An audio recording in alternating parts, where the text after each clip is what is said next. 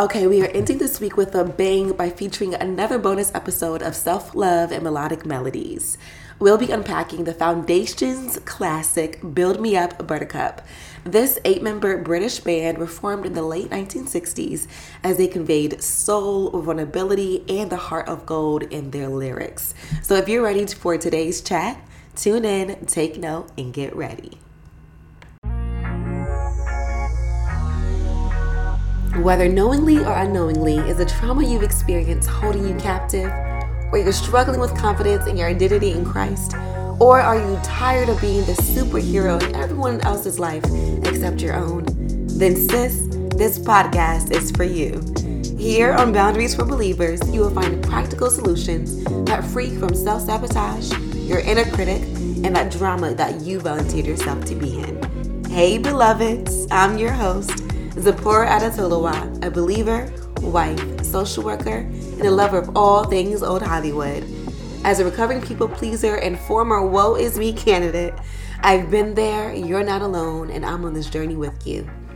With that being said, grab your mug for that coffee or tea, or if you're feeling inclined for some wine, let's cheers on three.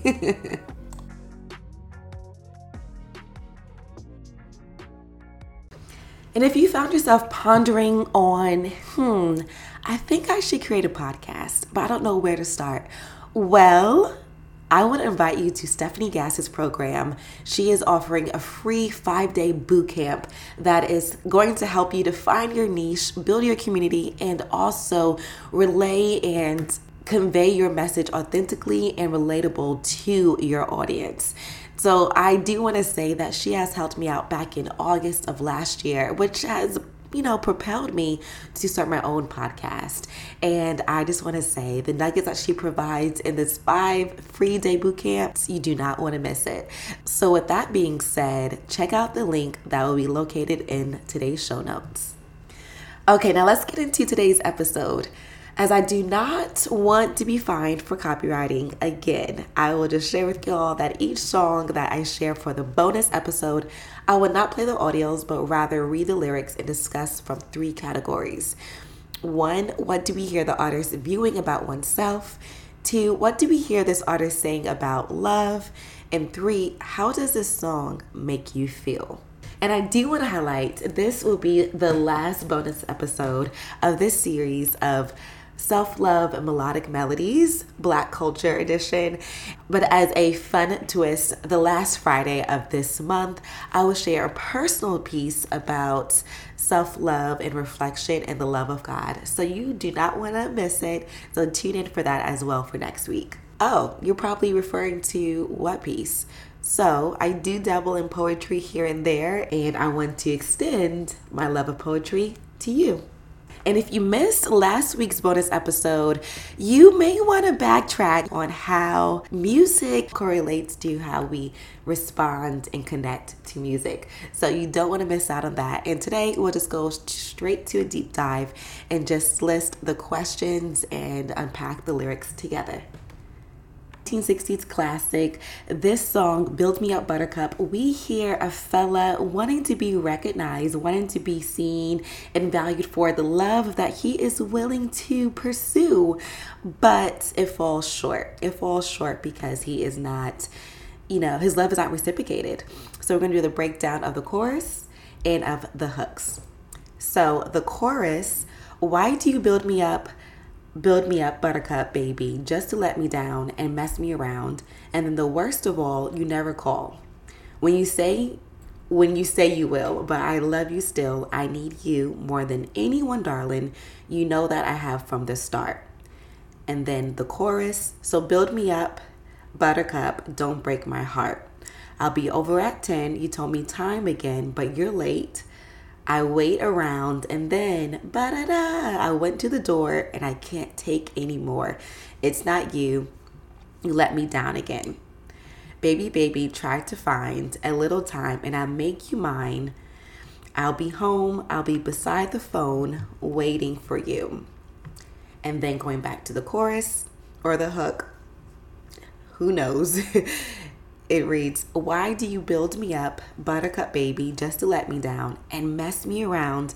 And then the worst of all, you never call baby when you say you will.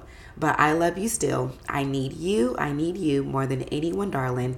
You know that I have from the start. So build me up, buttercup. Don't break my heart. You are my toy, but I could be the boy you adore if you just let me know. Although you're untrue, I'm attracted to you all the more. Why do I need you so?" Y'all, homeboy is blinded. Homeboy is in denial. Homeboy clearly sees the pattern, but he refuses to see what is the truth. And how many of us can find ourselves, whether in previous relationships, current relationships, previous friend groups, or current friend groups, where we are just not being validated and we are expecting our validation to be in the hands of another person. So as it says here in the lyrics, so build me up. This individual, although he means well, a heart of gold, he is still expecting the other person to build him up, to rely as a foundational source. And that can be lethal. That can be lethal.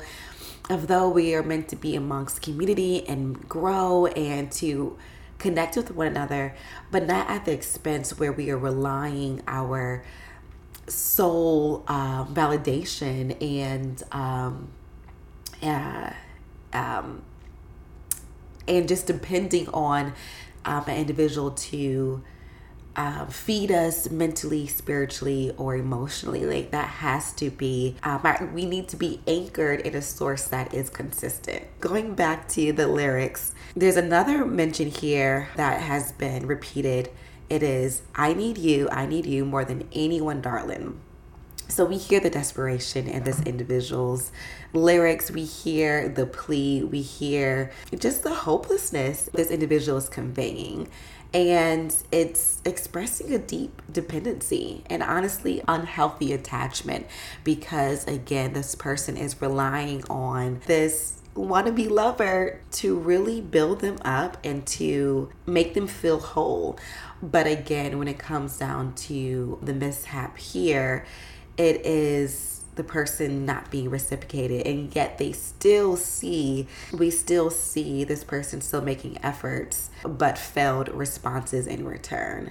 And there is, again, a level of codependency here. And if you can relate to, you know, people pleasing or wanting to be the superhero in everyone's life, then this may resonate with you, where you have put all your eggs in one basket, maybe in an individual, maybe in a spouse, or maybe in a work, and you're not receiving that satisfaction that you hoped for in return, where a shift has to take place because clearly this thing has showed you that they are not validating you.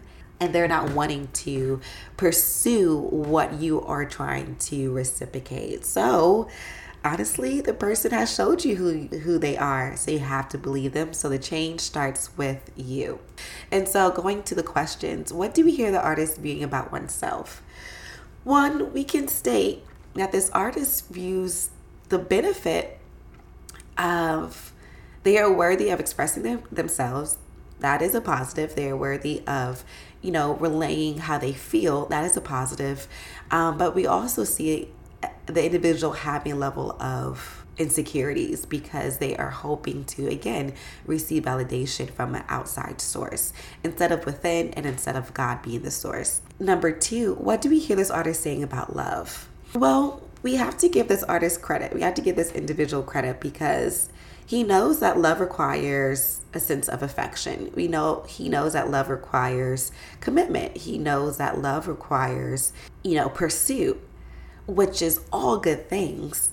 And he understands that about, about love. But what the issue lies is, is putting his heart on the line again and at, again and again and being and being disappointed with the failed outcome. So although the lyrics are upbeat and just fun and expressive, it still is a longing desire to be valued for their love. But it falls short because of the other person's lack of reciprocation and, frankly, the person's, the artist's view of themselves, of what they think low about themselves to continue to be met with sub-poor response and unsettling love. And last question, how does this song make you feel? Again, as I stated, it is a fun, light beat, you know, melodic song that gets you just, you know, in the groove.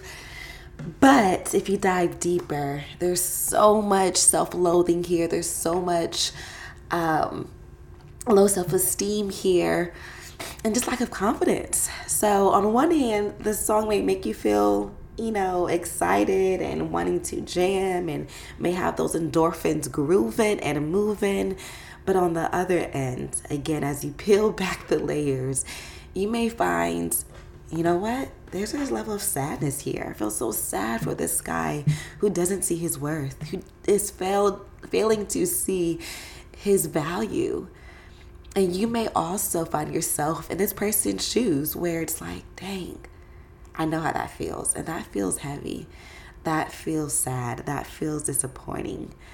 And, or it's a matter of, you know what? I hear where I was, and I can speak confidently to the fact that I know what I deserve and value, and I no longer have this mindset that would transpire within myself and my relationships and the other things I'm tied to. So it may give you hope. And what this song also makes me realize or reflect on is before we start blaming others on how they treat us, let's also see where we have blinded and masked the, the way we have treated ourselves. Because first, boundary starts with us.